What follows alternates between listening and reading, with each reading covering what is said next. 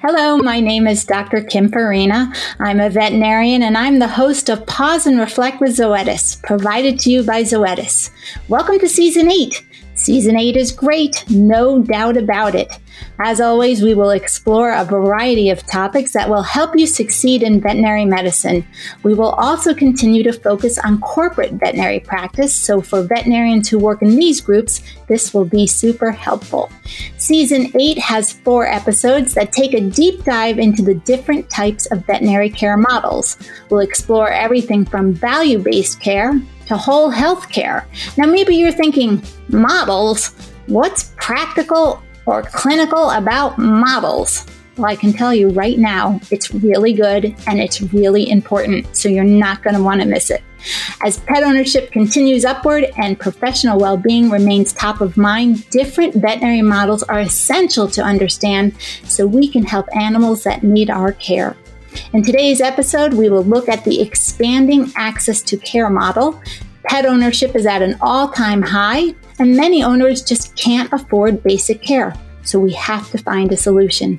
Our guest today is the president of PetSmart Charities, Aimee Gilbreath. Welcome to the show. Thank you so much for having me. I'm thrilled to be with you. All right, so tell us about yourself and how you became interested in PetSmart Charities. Oh, well, I have had a bit of a zigzaggy career. So I started out wanting to be a veterinarian actually when I was a tween and a teen. And then my parents got very smart and sent me on a ride along with our large animal vet because we had horses at the time. And I very quickly realized from spending the day with her that it was a much more physical job than I had given it credit for. And so I fell out of love with that career path and ended up being a biologist and then a consultant, and then came back unexpectedly to my love of animals in helping start a nonprofit foundation in Los Angeles. I did that for almost oh, 13 years.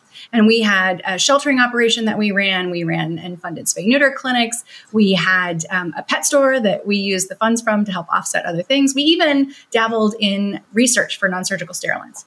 And after that, I got recruited to come take the role at PetSmart Charities about a year and a half ago, which was a bit full circle because one of my first mentors in the animal welfare space, when I didn't really know what I was doing, was a former president of PetSmart Charities. So I'm thrilled to be here and to get to use the resources that Charities has as the largest funder in animal welfare to tackle problems like access to veterinary care.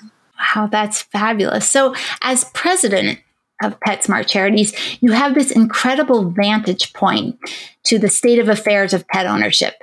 You know, more than half of dogs and cats in the US don't receive adequate veterinary care. But I think you know, I think first we actually have to define what is adequate veterinary care there's not an agreed upon definition. Like many things in this field, we don't always have all of exactly the data we'd like to define this problem or the terminology or the models that we'd like to figure out how to solve it. So I will give you the, the definition of adequate care that we are using at charities, and it's informed by the levels of care that we think that pets currently get. So as you mentioned, a lot of pets get no care. Tens of millions get no care. And then another group of pets get minimal care. And when I say minimal care, I mean things like perhaps they visit a shot clinic and get their first round of shots, or they get spayed or neutered, but they're not going in for that annual checkup. They are not getting regular dentals, and they're not accessing the kind of chronic care or emergency care that they might need. And so I think everyone can agree that that's not adequate. But then the question of what exactly is adequate, it's probably somewhere in the range that we might currently call incremental, where people are able to access some basic wellness care and consistent wellness care, but they probably um, adequate is certainly not as we define it gold standard care because the reality we believe is that only about 15% of pets right now are getting gold standard care. And many, many, many pets, while they might be able to work their way into adequate care, it would be tough to provide that gold standard care across the board. Got it. So, so let's, you know, who are these pet owners that we're talking about when we're talking about this type of care? Yeah, this has been a really uh, interesting journey, even for me, because I know that the way that I grew up in a very upper, upper middle class household, I had a certain picture of what poverty meant or what it meant to struggle financially. And as I have become an adult and as I have worked for the last 15 years in the nonprofit space, I've really had to question and redefine all of my assumptions. And so, first, just a, a bit of a demographic breakdown of where we are in the United States. In the United States, about half of households and about half of households that have pets have a household income of less than $55,000 a year. And then fully a third of pets live in households where the household income is less than $35,000 per year. And I had to do the exercise myself to really think about okay, well, what does it mean to live on $55,000 a year. After taxes, how much do you take home a month? And, and based on average rent, how much are you paying for housing? And then add on things like food and a car and insurance and healthcare, and let alone if you have um, a child and you need to pay for childcare and diapers and formula. And very quickly, you come to realize that at a household income of $55,000 a year, if you're a single person, that might be very doable, if not comfortable or luxurious. But once you start having to support multiple people on that income, let alone something more like $35,000 a year, it's really easy to see why extra expenses or unexpected expenses like car repair or veterinary bills become very difficult to manage. And in terms of understanding what kinds of folks are at that income level, I mean, firstly, I think it's helpful to think about half the country probably has a household income that makes it difficult to afford the kind of veterinary care they might really want for their pets. But that $55,000 a year household income, that translates to $26 an hour. So you would be working full time at $26 an hour, and that would be your household income.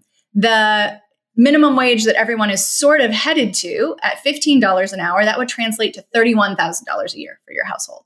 So a lot of these folks are working and they're working in jobs that you see every day. They're working in grocery stores, they're working in restaurants, they are even working as veterinary technicians. And a lot of practices, and particularly for us in the animal welfare space, uh, essentially all of our veterinary technicians in, in our shelters and rescue groups are, are in that income range. If they are a retiree who is living primarily on a social security benefit, they would be in sort of the lower part of that income range. So it's millions and millions and millions of people who work very hard, are fantastic folks, and certainly love their pets and benefit from the companionship of their pets. Yeah, and this is this is huge, Aimee, because I don't think many people, including myself, have broken it down to actually like that's amazing when you're talking about $26 an hour and, and as we talk about minimum wage, even less than that and the unexpected expenses. And once you take out all that, you know, the basic needs, what do you have left? Not much, if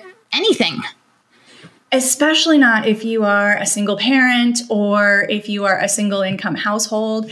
And of course, our friendly neighborhood COVID-19 pandemic has not helped a lot of folks. So I think that that the current numbers, you know, of course we go off of census data and survey data, but even more recently as and as prices are going up for things like gas and food and cars, the picture is not getting any better. Yeah.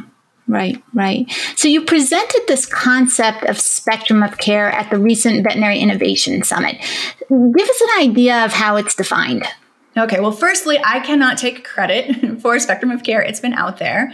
And like many other things here, it's um, not something that has a common definition. So I'm going to represent a definition based on what we're using internally. And it is really informed by a great article, a viewpoint article that came out in JAVMA in September of 21 from Rustin Moore and the team at The Ohio State University Veterinary College. And so it talks about providing a range of options for any given treatment and being in conversation with that pet parent about the likely risks and benefits and outcomes and the progression of the patient's care based on those choices. And of course, um, ability to pay is one of the factors that would define which options a pet parent might pick.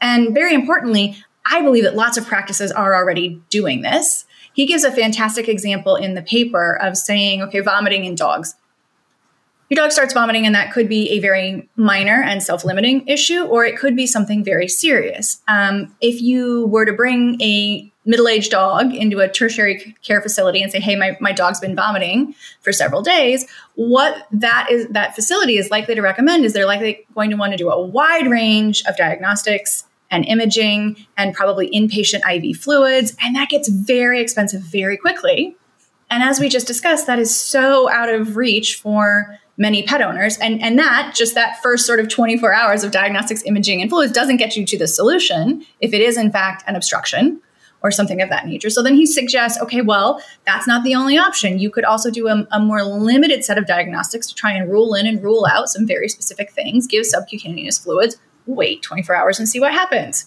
Or if a pet parent can't even do that, you could give subcutaneous fluids and send them home with very specific instructions about, hey, a limited diet, ice chips for 24 hours, et cetera, and then wait and see. Again, in either of those cases where you're doing the more limited scope to start with, that may not solve the issue, but it might.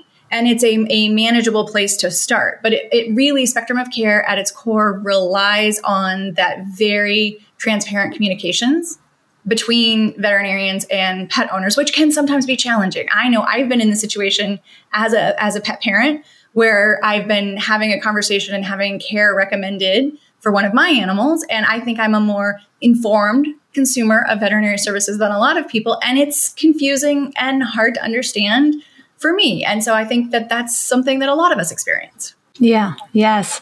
I think what you've just laid out is so logical. It makes so much sense. I'm wondering is there ever a judgment problem that comes in that makes communicating, you know, talking about this with a pet parent difficult? Like, do we come with our own prejudices that make this harder than it actually needs to be? I'm sure I, we're all humans and we all have our, our lens. And I cannot, and, and I, I won't speak for veterinarians, but I know even in my business around uh, sheltering and, and animal welfare, I notice sometimes that in the spaces that I live in every day, where I know the data and I know the concepts and I understand the programs very, very well, I sometimes forget when I'm talking to someone who does not live it every day that they're not going to know that. And I'm going to have to explain a lot of things and it's going to take them some time and that their initial engagement with the subject is not going to be at the same level of understanding and that that's not a fair expectation to have. And so I think for veterinarians who practice medicine all day long every day, after having gone to years of vet school, yeah, you you might assume that all pet owner owners should know X or that pet owners who care about their pets should be doing Y. It's just not yeah. the case. A lot of people haven't had right. access to vets in their community for whatever reason or have felt that it's out of their reach. And so they just don't come in with the same basic understanding that we might want them to. Right, right. I totally understand. So, is there evidence because again this sounds great and awesome is there evidence that this model works and and and you know when you answer that uh, do you have real life examples of this type of model working Yes. So I also want to be careful here about evidence. And I think I was a little bit naive as we've been going through a strategy refinement at PetSmart Charities and figuring out how we want to play in access to care. We've played in access to care for, gosh, 15 to 20 years. What it initially looked like was that Charities was one of the anchor funders around massively expanding the high quality, high volume spay neuter capacity in this country. So we've been giving grants to, to help stand up clinics and those clinics have gone from being high quality, high volume spay neuter to then some of them adding vaccines and basic wellness, again, targeted at this population that has trouble accessing traditional veterinary care. And so we've seen evidence of it working in, in those models in a lot of ways. But I really thought coming into this that there must be an evidence base for gold standard care. That that beca- it couldn't become gold standard care unless there was evidence that this level of treatment and investment of resources gave better outcomes. And I have come to learn that that is not always the case. So, how we use the term evidence and what that means in different contexts. So, I have a lot of anecdotal evidence from um, groups in Los Angeles who uh, have high volume spay neuter clinics and see pyometra patients. And pyometra is another one of those things that I think if you go to an emergency hospital or a full service practice and your dog gets diagnosed with pyometra, that what is considered standard of care or gold standard care is very expensive inpatient IV fluids, IV antibiotics, spay surgery. And so these clinics right. in LA get referred patients who can't afford that.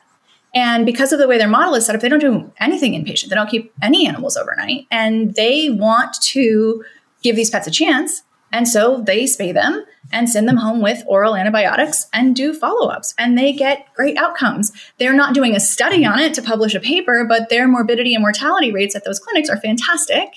Um, and they don't lose a lot of pyometra patients. So we have a lot of anecdotal evidence that this model works in various practices.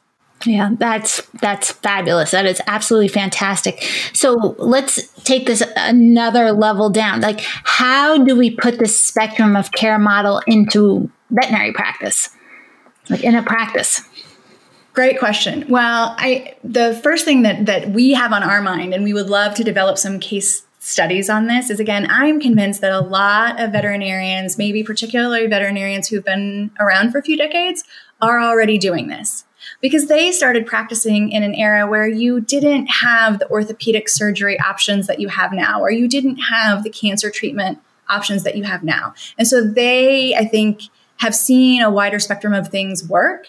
And then also you you have practices in parts of the country or in in areas where the average income of their clients dictates that they can't always do the inpatient all the diagnostics option. So I think that a lot of vets are already doing this, but maybe not necessarily talking about it or articulating it in quite the same way. And I think it would be worth learning more about how that's going. But then we're also seeing models pop up. Again, I'll use an Arizona example. There is um, an organization here, it's a for profit model. It's called Pet Dental USA. And they essentially are building high volume dental focused clinics. And because they are building high volume dental focused clinics, their prices for dentals are much lower than what you would find in most practices. And access to affordable dental care is a huge access to care barrier. And we know that it leads to all kinds of other, you know, infections and abscesses and then other problems when pets don't get regular dental care. But the cost of a dental is prohibitive to a lot of folks. So they're spooling up this model. It's for profit. It's definitely no frills but it's more affordable. So it doesn't even have to always be a nonprofit model to be spectrum of care. So I think we have a lot of opportunities in a whole variety of ways to start putting this into practice. And there are probably some that we haven't even thought of yet. If people have ideas, I would love to hear them. well, I do think, yes, there's a lot of opportunity. So let's actually talk about the economics of this. What does an annual veterinary spend look like for different levels of care? You know, we were just talking about the dentals. Yes, so I don't have it broken out at that level of detail, but when we looked at the whole market and we broke down animals into segments, so the animals that are getting gold standard care, the animals that are getting incremental care, the animals that are getting minimal care, and the animals that are getting no care. If you're getting no care, you're not spending money, so that's not on the map the animals getting this call it 30% of animals getting minimal care tiny tiny tiny fraction of total veterinary spend the majority of the spend is in that incremental care bucket, but that's also the most animals that are receiving care. And then disproportionately, those 15% of animals that are getting gold standard care are disproportionate in terms of the veterinary spend. And when you look at um, the totals, it is a really uh, it's a really big number. If we were try- to try to take all of those animals that aren't getting what we would call adequate care in the current system, if we were to try to bring them up to adequate care in the current system, it's a really daunting, scary number. I want to talk about shelter medicine. So we've gone from having not enough homes for pets in shelters to now not enough resources to care for all those newly adopted pets. What do you think of this shift? And, and I mean, do you think we're going to find a balance here? Oh, so my take on this is not that there has been a shift so much, but that when shelter intake numbers were higher, and we've done a great job, like the period from 2014 to 2019 before the pandemic came along, we made so much progress in the animal welfare industry, lowering shelter intake and lowering euthanasia. So now we're down to well less than a million animals unnecessarily euthanized each year. And because of that, and that's because of some of the great investments in spay and neuter and, and the public campaigns about adopt, don't shop, now we have the luxury, if you will, of looking at other categories of at risk animals. They've always been there. So the animals that can't afford veterinary care have always been there. I don't know in what proportion or if that's grown or shrunk pre pandemic. But for all of us in animal welfare, up until the last few years, we were so focused on the animals needlessly dying in shelters that we weren't really looking out in the community at the animals who never touched the shelter system. And the majority of animals never touch the shelter system. Again, some numbers. Depending on which survey and what data, let's just say round figures, if there are about 150 million dogs and cats in US homes, we're at the point where 5 million or less enter the shelter each year. So it's a really small percentage of the total pet population that ever touches the shelter. And there are a lot of at risk pets that have always operated outside of the shelter system. It's just now we're able to turn our attention there because the situation in shelters in most of the country is not so dire. To be clear, shelters still need help. There are still shelters who are overwhelmed, but overall, big picture, we're so much better off than we were. And really, again, in the category of scary, we now know that a lot of the animal welfare issues are driven by poverty. They're really people problems. And poverty is a huge challenge. And so when we talk about solving access to care, it really is very tied to poverty. And animal welfare does not have the resources alone to solve poverty and to make sure that every animal gets adequate care. Even if we put all of the stakeholders together, we may not have the resources to do that. But we can start chipping away at it. And, and that's our plan at Charities for what we're going to do over the next few years right? Solving poverty. And and again i i think this has been so enlightening because you don't necessarily make those connections if if your just head is totally like veterinary medicine and animals you know? It's like you almost forget about the people part. So this is this is amazing PetSmart Charities gives an abundance of grant money to rescue organizations. But uh, let's look at this from a different angle. So, Aimee, why don't we just continue to subsidize care for pets whose owners can't afford to pay for the care? I wish it were that easy. The challenge, as I alluded to a little bit earlier, is it is such a big gap that we don't have the money. So our estimates, and these are back of the envelope, but our estimates are to take all the pets that are currently not getting adequate care and to bring them up to adequate care, you would need $20 billion every year. And oh. we are the oh. biggest funder in animal welfare, but our annual grant budget, which we split amongst multiple programs, is $50 million. If you added up the annual grant budget of all the animal welfare funders, it's maybe generously $125 million. So we have an order of magnitude, a multiple order of magnitude problem difference between yeah. the grant funding that's available to subsidize and the need. And I've been in this field for a long time. And so I, I sort of knew that, or I guess I should have been able to put that together. But as we went through our strategy refinement exercise and we really got this down on paper and started thinking about it, that's the moment that had me realize that we we are not going to be able to solve this by just subsidizing care in the current system. To be clear, there will be all, always be people who need subsidized care. But we have to come up with innovative practice models and programs that allow those subsidy dollars to go further and put direct access to care in the reach of more people if we want to really make a difference for the tens of millions of pets that are currently left out of the system. Oh, that is mind blowing. Yeah it's impossible. I see. I makes perfect sense. So you mentioned models and and you know thinking like we got to think outside the box for this and so forth. Like could a new practice model solve for this and and and really you know how would that model be different from the models that already exist? I think that probably a lot of new practice models could come out of this, and some for profit mm-hmm. and some not for profit. Another thing that we're very clear about is that nonprofit or veterinarians affiliated with nonprofit organizations are less than 10% of the workforce. And some of those are at zoos and aquariums and not companion animal organizations. So again, we need an ecosystem approach. And so I love seeing models like the pet dental model where it's a for-profit practice that's growing quickly and it helps solve one portion of this because it's a more specialized model. And we are aware of, of folks around the country who are doing this, for example, with surgery, who have decided to be sort of surgery only practices and to try and bring the cost of surgery down by focusing there. So I think that you I don't think there's one model. I don't think there's one magical model that is going to solve this, but I think that there are a variety of programs and models that, when they're taken together, along with other things like different insurance models, different payment models. I think we need a whole bunch of innovation and collaboration to get to the point where we're in a much better spot. Right. It's just all these models working together to kind of come up with the solution. Yep.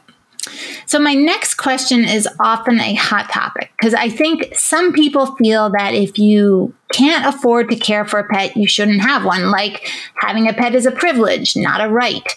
What are your thoughts?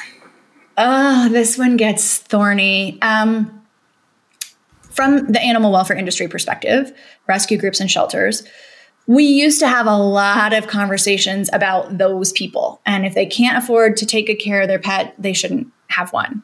What I will say I have come to realize, and I think a lot of my comrades in the animal welfare industry have come to realize, is how classist and because class in our country, and especially folks who live in poverty, are often structured along very systemic racial inequities, how racist those comments are. And everyone can benefit from the love and care of a pet.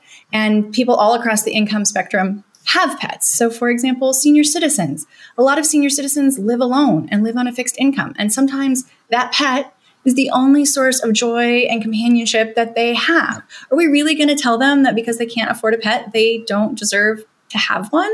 That does not feel like a good answer. And just because someone doesn't do pet ownership in the way that I might doesn't mean that pet doesn't have a good life. One of the other narratives that drives me crazy is this narrative where an older pet will be dropped off at the shelter. And the folks who are seeing this intake happen and thinking about trying to, to find this animal a new home say, oh my gosh, that's the cruelest thing you could do. How could you have this pet for its entire life and then just callously abandon it at the shelter when it's old? Well, you know what? If that dog is a big dog that's 13 or 14, or a little dog that's 15 or 18, or a cat that's 15 or 18, you know what? That family gave it a great life.